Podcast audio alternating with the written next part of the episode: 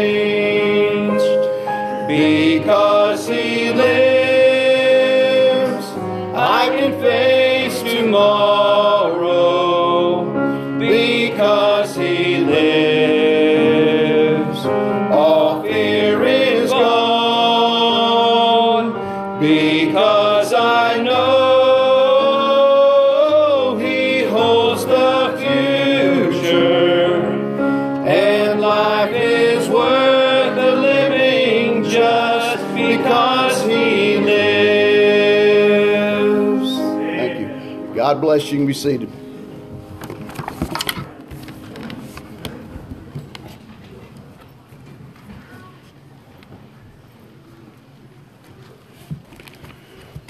When we think about World War II, one of the greatest uh, events that takes place that typically will come back to our mind was December 7th, which was the bombing of Pearl Harbor, which was the onset uh, of America getting involved. But there were two other very, very important days that took place. One of these days was on August 3rd of 1943, and the other one was August 10th of 1943. One of the greatest generals that America has had was George Patton. He carried many titles, had many stories that followed him.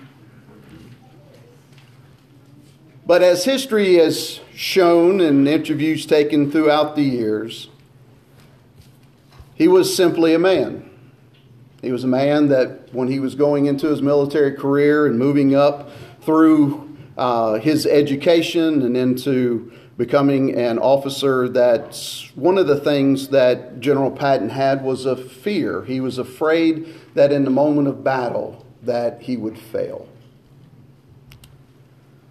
Even though he obviously surpassed that, it was something that drove him, him personally. It was something that just drove him as a person.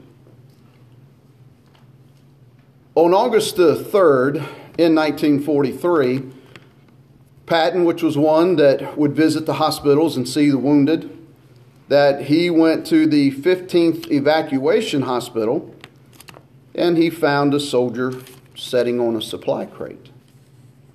Well, Patton, being who he was, he just walked up to him and simply asked him, he said,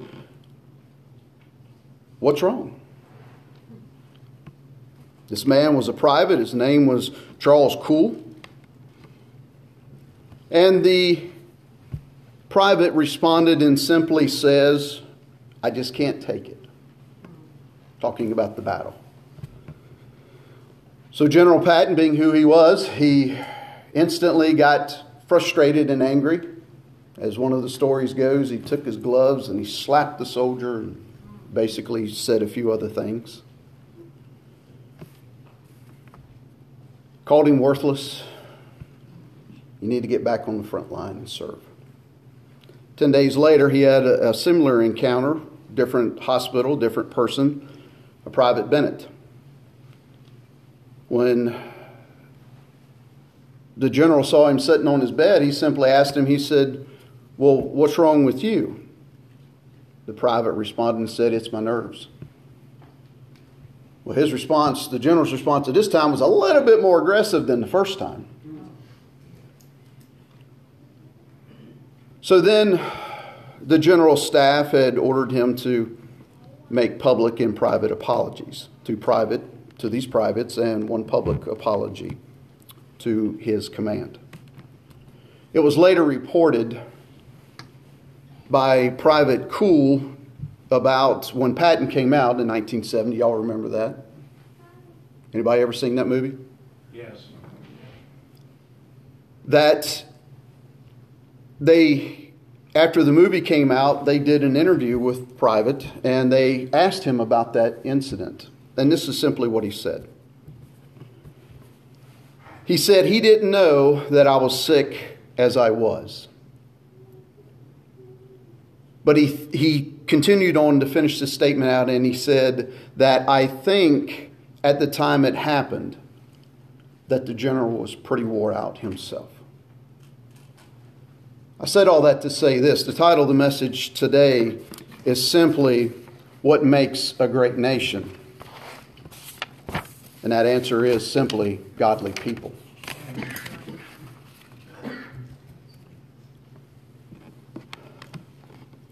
The text that I have this morning, and I want to read it to you, and I'm going to do an overview, and then we're going to Psalm chapter 33. So if you want to take your copy of God's Word and go ahead and go there, we're going to start in verse 10.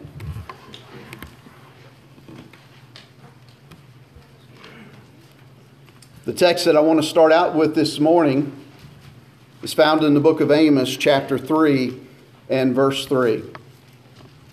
And that verse simply says this Can two walk together except they be agreed? Father, we love you and we thank you. What a blessed hope and what a heavenly mercy by which we live our lives. We thank you for the hope that you have instilled in our minds and our hearts by Jesus Christ. We thank you, Lord, for our individual lives, but yet our lives together as family, as those that live in the same community. Father, for those as we've been conjoined together, Father, we thank you that we can be and find in our minds and our hearts that we can be simply agreed. Father, I pray that you would take this message this morning as you have impressed it upon my heart. I pray it's a blessing to each of those that would hear. We love you for what you have done, for what you will yet do, and for what, most of all, yet you have completed. Help us from this day forward, Father, to not look to the future for the blessings of God, but help us to see the past to acknowledge the blessings of God. Help us to live within you. It's in Jesus' name we pray. Amen.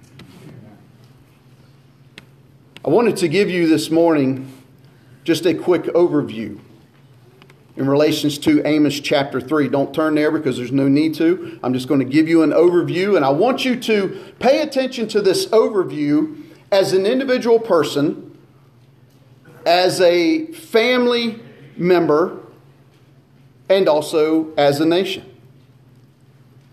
The text, the verse that I read in chapter 3, verse 3 of the book of Amos says simply that can two people walk together if they're not agreed?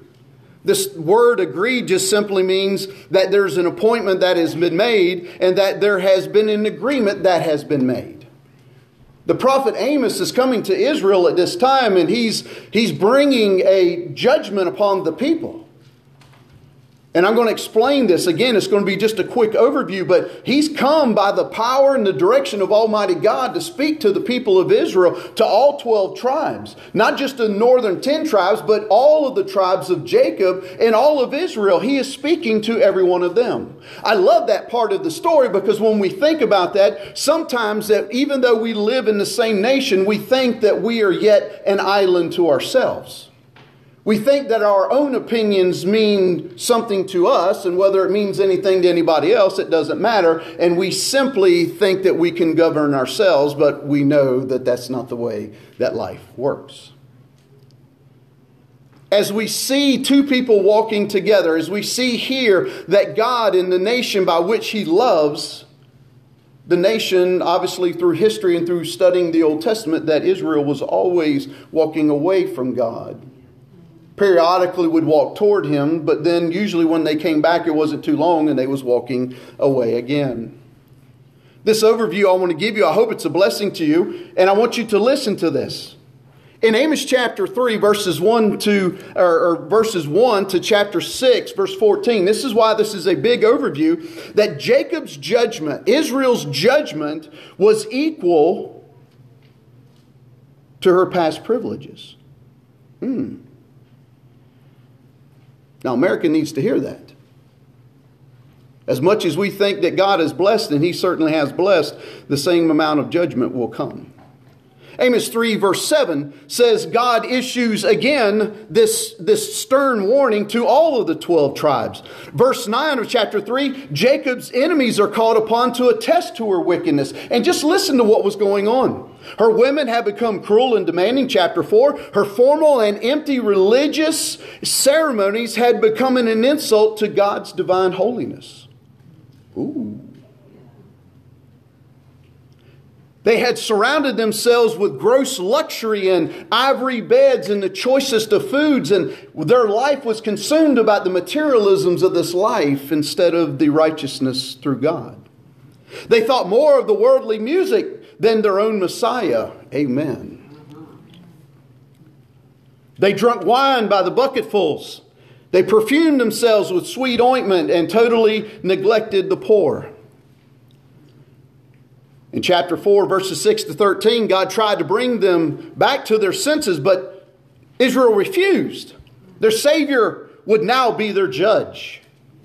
In verse 12 of that text, therefore, thus will I do unto you, the Lord God says. O Israel, and because I will do this unto thee, prepare to meet thy God, O Israel. Now, did you see why I said look at this as an individual and as a nation and as a family? Think about what it is and where we are at. I'm just talking about just individually. In chapter 5, verses 4 to 15, this is a very quick overview. One final invitation. I love this. One final invitation is extended by God. And he simply says, Seek him who maketh the stars and turneth the shadows of darkness into morning maketh the day dark with night, that calleth for the waters of the sea and poureth them out upon the face of the earth, and the Lord is his name. This is this great cry of, of of Amos that he is crying out. And even yet, though, and how many times through the Old Testament have we seen this where God pours out judgment? He proclaims judgment. He wants to give judgment. But there always seems to be that one last hope where God reaches out by the Old Testament prophets and the Old Testament wisdom and yet brings about the one more chance. I love that. I love that about the Old Testament stories because even when God says judgment is here, read throughout the Old Testament, get into the Old Testament. If you're a New Testament Christian, be an Old Testament Christian. You want to know the New Testament, get into the Old Testament. You learn the Old Testament, you'll understand the New Testament. Yeah and get into the Word of God. But Amos here, he brings about this, this huge cry and this last invitation of righteousness to the people of God and to us here today. But yet, as normal, the invitation was rejected and judgment would finally come. Now, listen to these judgments as we move on. Jacob, Israel, would become as a lion devours the sheep. They would be crying in the streets and every road. Everybody's mourning. In that day, they would be like a man. Now, listen to this. I love this. They would be like a man who escaped from a lion out of a, out of a lion's mouth to only meet a bear. You getting that?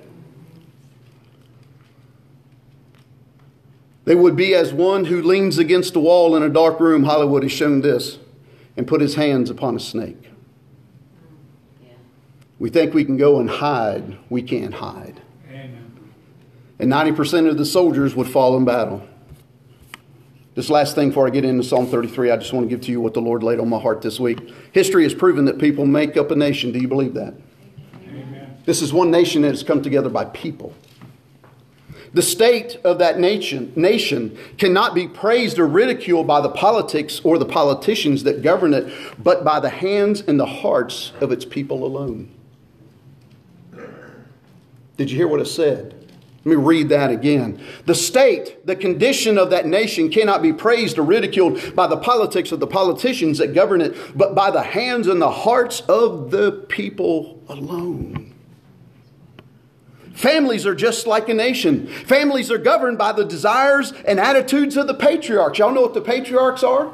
Some of the patriarchs of families are still alive, they still remain, and yet there are some of our patriarchs that have went before us. Don't ever forget what they taught us and what they taught you. Patriarchs are very informative. They are very, they are very patriotic to our mere essence of who we are, not only as Americans, but most of all as Christians. How many times have we seen patriarchs die and go to their heavenly reward, and yet the families left behind would just diminish and fall apart? Don't do that. Learn from what they have given. These families that are formed by these patriarchs do not follow uh, the wisdom of those that have gone before them, but yet they then an inclusive. Listen, when they do not pay attention to the patriarchs and the teaching and the education and the godliness and the righteousness, when we do not follow their leadership, even after they have stepped out into glory, that there is an inclusive or a worldly attitude that will govern the family, and the worldliness will soon become its governing rule. Simply when your moms and your dads and your grandparents that are saved in Jesus Christ stepped out into their heavenly reward. Don't fall apart just because they're not here. Carry the torch of righteousness on just as if they was here. Yeah. Lastly, when you change your heart, listen to me, Christians. When you change your heart, you change your home. Amen. When you change a home, you change a community. When you change a community, you change a state. When you change a state, you change a nation. And when you change a nation, you influence the world. Are you getting that?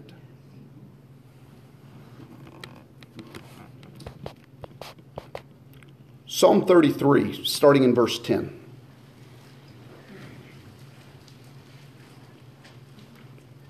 Can two walk together unless they be agreed?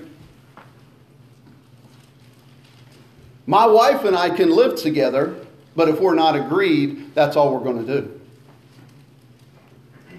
There's a lack of communication or a breakdown of communication or no communication at all.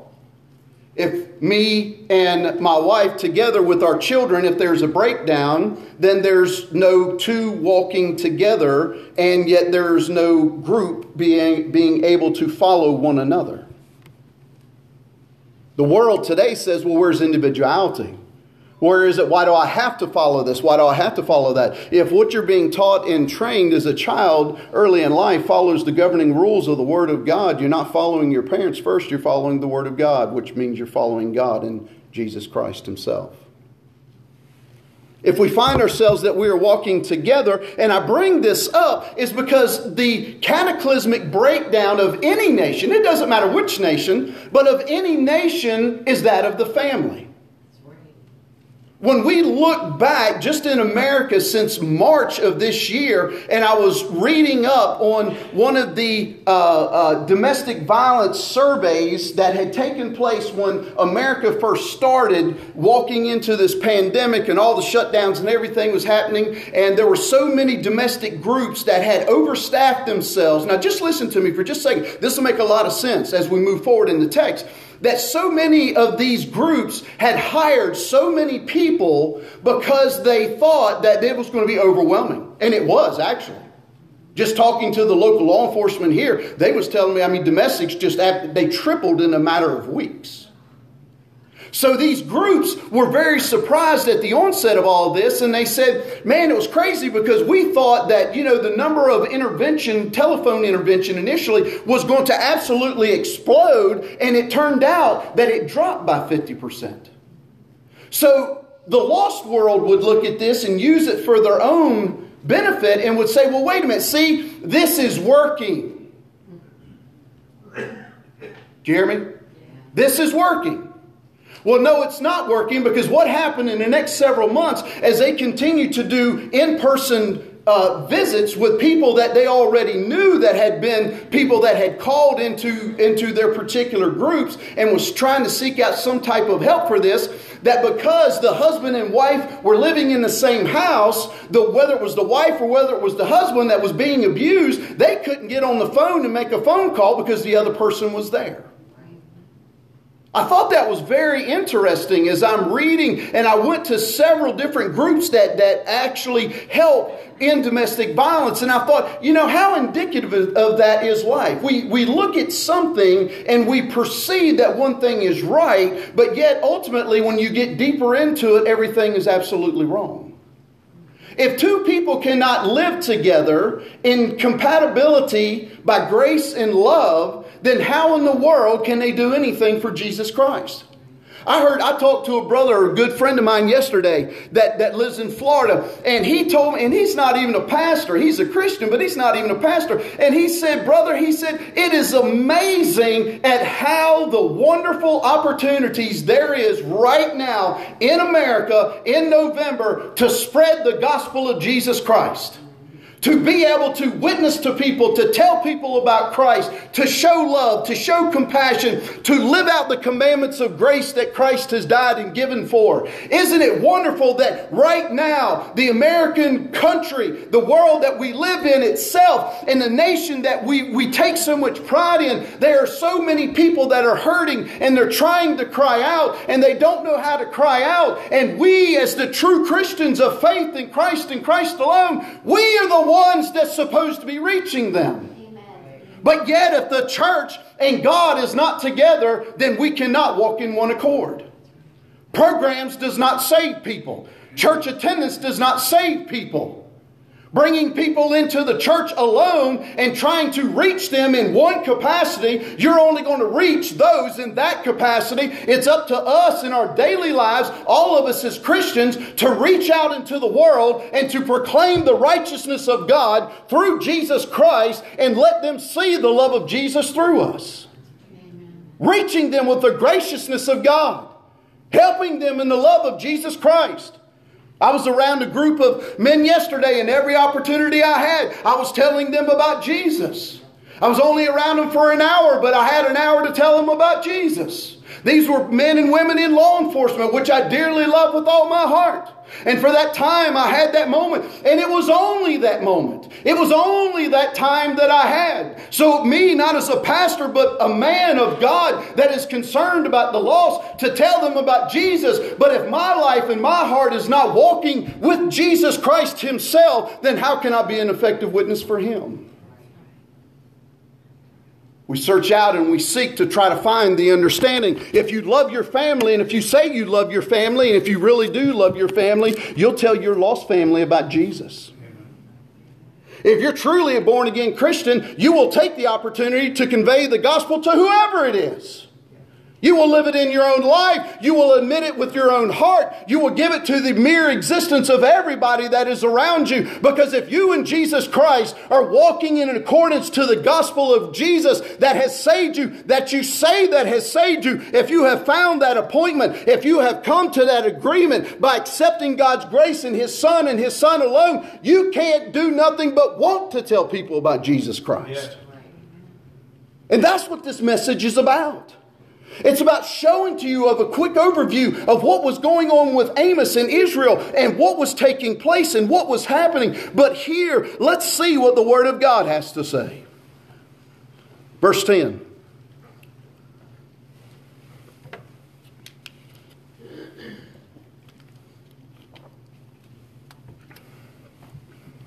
At this particular time and date in history, we're concerned about people and their opinions and their influences over us. Amen? Just listen to me. Let's see what the Word of God has to say about evil people and their authority. The Lord bringeth the counsel of the heathen to naught. The power of God and of Christ is greater than a man.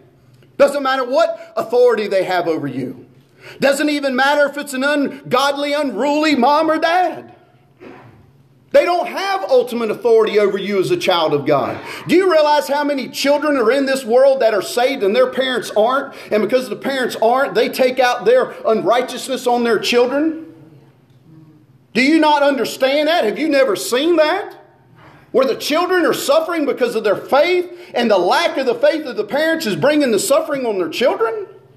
It's everywhere, but it's for naught. Listen, it will not last. It may rain for a season and a time, but it will not last. He maketh the devices of the people of none effect. It doesn't matter what they do, what ungodliness and the unrighteousness of man at any level, in any application of any way, it has no binding effect on the eternal state by which we will live our life. It means nothing. They control a flesh or they try to. They influence the flesh, or they try to. The eternal state of a born again Christian is not held captive by the actions of men and women and the, un- and the unrighteousness of man, but it is found in the binding favor of God through Jesus Christ and the faith that we put in Him. That's where faith is found. Verse 11, it says, The counsel of the Lord standeth forever. What God tells you, how God leads you, what God says to you. Oh, are you ready? What God promises you. Everything is out of heaven. It is of blessed assurance. It stands on its own authority. It is not watered down by man's opinion. It is not diverted by man's divisions. It has been brought together by an indwelling spirit that lives within us. The thoughts of his heart to all generations the thoughts of God's heart to every generation. I don't know about you, but I'm glad that my God did not go to the generation and having faith into my parents' generation, and after that they stopped because then I would be outside of that. I'm glad that God loves every generation. No matter how we identify them, no matter what we want to put on them, no matter how we want to complain against them, no matter how we want to call them hard-headed or rebellious, whether you was born in 1920 or 2020, we're all hard-headed. We're all hard hearted. We can blame the other generation for everything that's been done, but I can tell you right now, it's the patriarchs of faith is the one that's failing the nation and the people, and we're the ones that needs to be standing up affirmed by grace and proving to the next generation, whether we're a hundred or whether we're ten, and we stand affirmed in the grace of Almighty God, and we do what He tells us to do, because then two can walk together and be conjoined. This is what the country needs. This is what our homes need. I have never seen such a division take place in our homes except over the last seven, eight months. It's been amazing to see how Christian homes have been divided and we use the excuses of the world. We complain about the things that are going on and the world has no influence over the Christian heart and the Christian home because they have no authority. If we let Satan in, it's because we unlocked the door. It's not because he just walked in, it's because we chose to let him in. It's the effects of sin. It's the effects of the nature of man that is coming inside of our homes. But you know, praise be glory to God. I have a really good friend of mine that him and his family went through early in this and they had different things going on. And he told me, he said, Pastor, he said, that was the best thing that could have happened to me and my wife.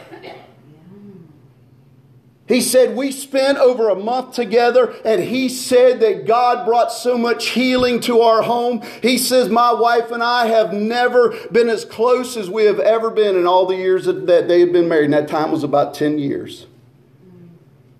He said, We actually are in love with one another. All of the things that had taken place in our life that had caused an indifference in our relationship, he said, all of those things were washed away. And he said, God unified our hearts together because we spent this time together. So don't think it's just negative. Let God bless you as God needs to bless you. Let's look at verse 12. Are you ready? Blessed. If you write in your Bible, write happy because that's simply what it is. Happy is the nation whose God is the Lord. How many nations, brothers and sisters, can we look at across this globe, this world that we live in? How many nations can we effectively see and identify and tag as happy? Any nation. I don't care which nation it is. Pick any nation out of the world. Doesn't matter how big or how small. How many nations are happy? They're not ultimately happy because God is not their king. They're not happy because they're divided by religion. You have the gospel of Jesus Christ. You have the opinions of man. You have the willful ways of God and you have the willful ways of man. It's causing the division. People can't come together. We cannot be unified. And I don't care what anybody says. You say we look for inclusiveness. We're looking for unity. I say you want control. There's a big difference in that. And what I'm talking about, you may think you know what I'm talking about, but you need to understand what I'm saying today is I'm talking about the hearts and the minds of the individuals living in a house. I'm talking about us conclusively, living together, and I'm talking about us being happy. I'm talking about blessed is the nation, the psalmist says, whose God is the Lord. Why are our houses in such disarray? I'll tell you right now, if you're truly a born again believer, you ain't letting God in. You've done kicked him out. So many Christians, and listen, I know we all have bad days. Every one of us does. We wake up sick. We wake up tired. We wake up exhausted. We may get a little snippy with one another. That ain't what I'm talking about.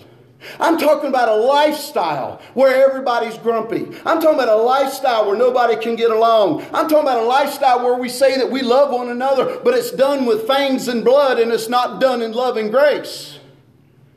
And Christians say, Well, Pastor, I don't know what's going on. I hear this all the time. Trust me, you may not know this, but I talk to a ton of people in this, in this country that we live in, in other states and in this community. And it's like, Pastor, our house is such a disarray. What's going on? First, are you a Christian?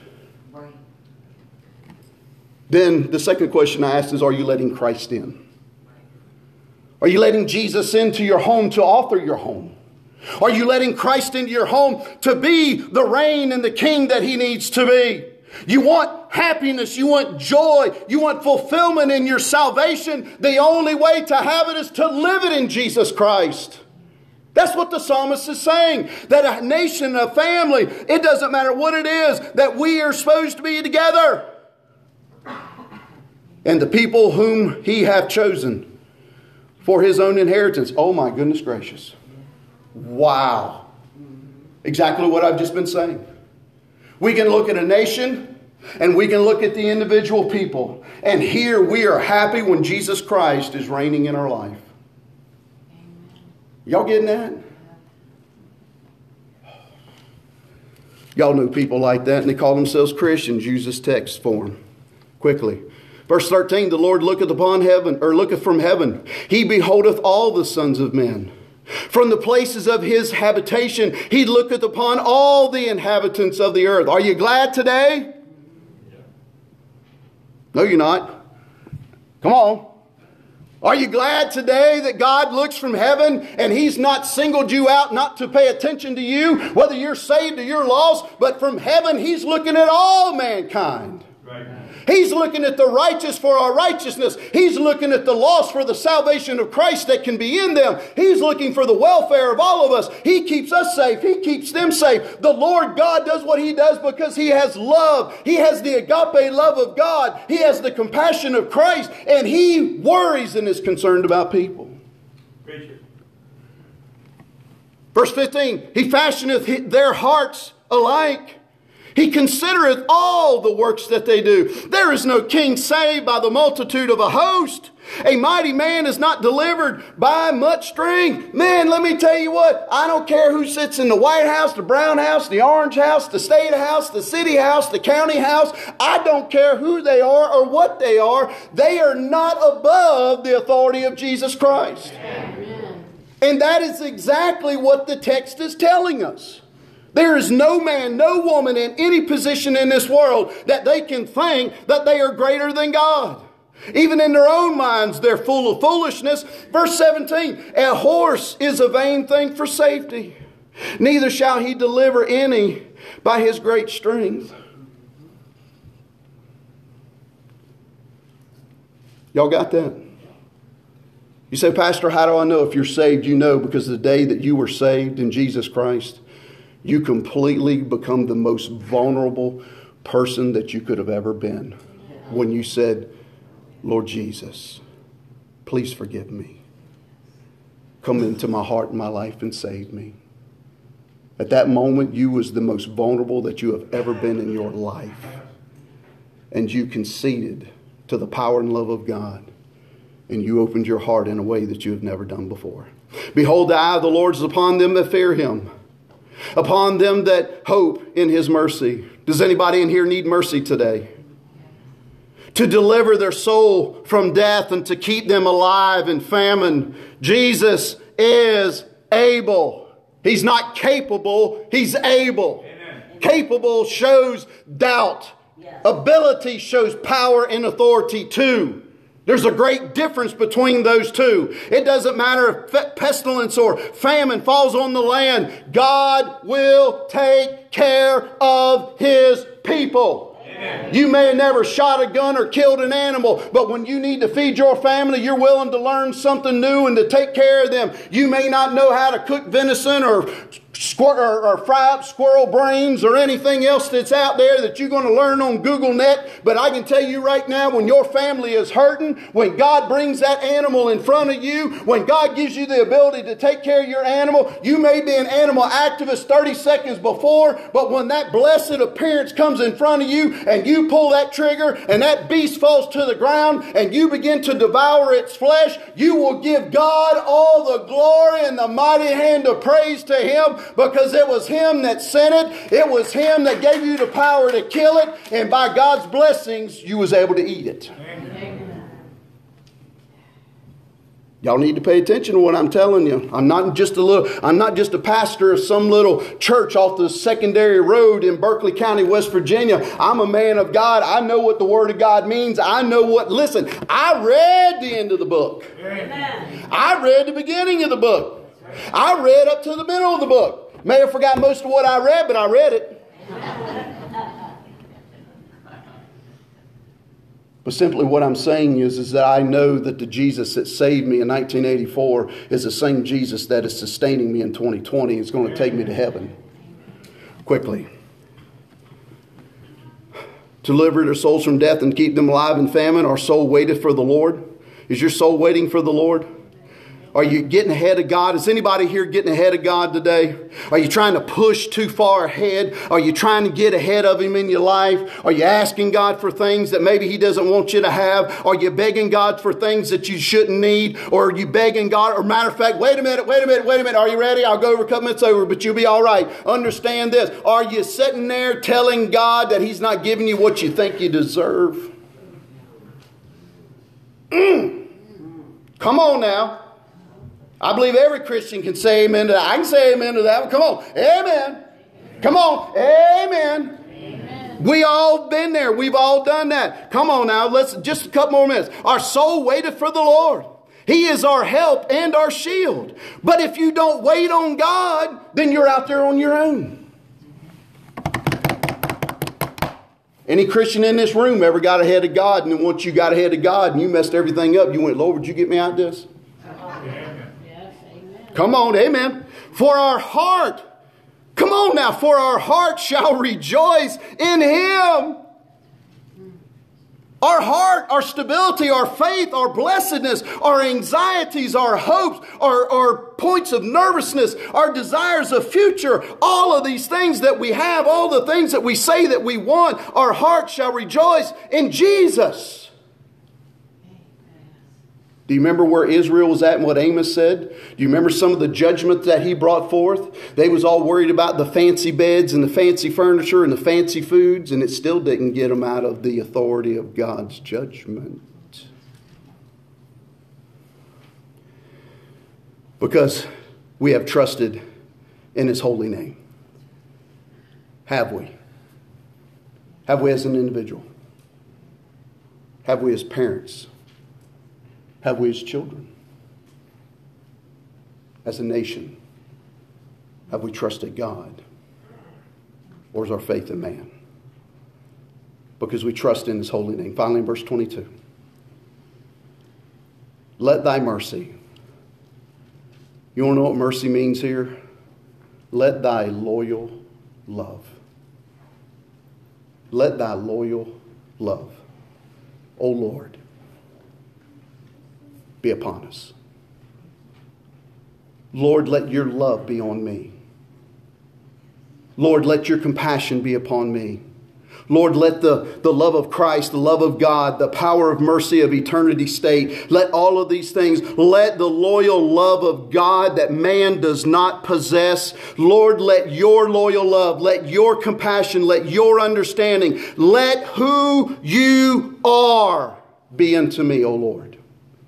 This is what the psalmist is saying. This is, a, this is not a cry of mercy. This is a cry of endearment. This is a cry of submission. This is a cry of heart. This is not just a cry of need. This is not a prayer that you pray when you only need something. This prayer here, the psalmist offers us in verse 22. He just simply says, Let thy loving mercy, O Lord, let it be upon me. Let it be according as we have hoped in you of who we trust you to be, of who we know that you are. Lord God, you are greater than us. We can only love you because you first loved us. We can only worship you because you first saved us. We was only saved because you drew us because within ourselves we had did not have enough thought of righteousness to seek out the greatness of God and the love that you have, have given to mankind. If you were saved, it wasn't you. You and yourself was going to do nothing but spend eternity in hell hell. And even though his love for you was greater than even our love for ourselves, and Jesus says that unless I draw you unto myself, why? Because we within our own natural flesh will not have enough righteousness to seek anything, much less God.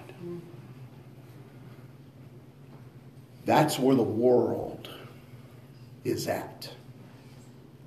Whether you believe it or not, that's where the world, and it's always been there. This is not something that is exclusive to 2020. This is something where the world has been at since the fall of man. But, brothers and sisters, Sister Jill, this is the time to let the gospel reign. This is the time where we stand up affirmed and we tell people about Jesus Christ. When you see people that are that are so scared and worried about physical death. And you see them, I see them. You see people in the community, and, and it's amazing at where these people are at, and they're just they're afraid of something that they can't see, but they're afraid also of someone that they know that they need. You step into the gap between flesh and spirit, and you prove to them that the power of grace is mightier than the power of a disease or the power of anything that man has filtrated through this world to captivate people. Hold on to the grace of God. Hold on to Jesus Christ and tell the world that Jesus is alive and he will remain the King of Kings and Lord of Lords. Walk with a sword of faith.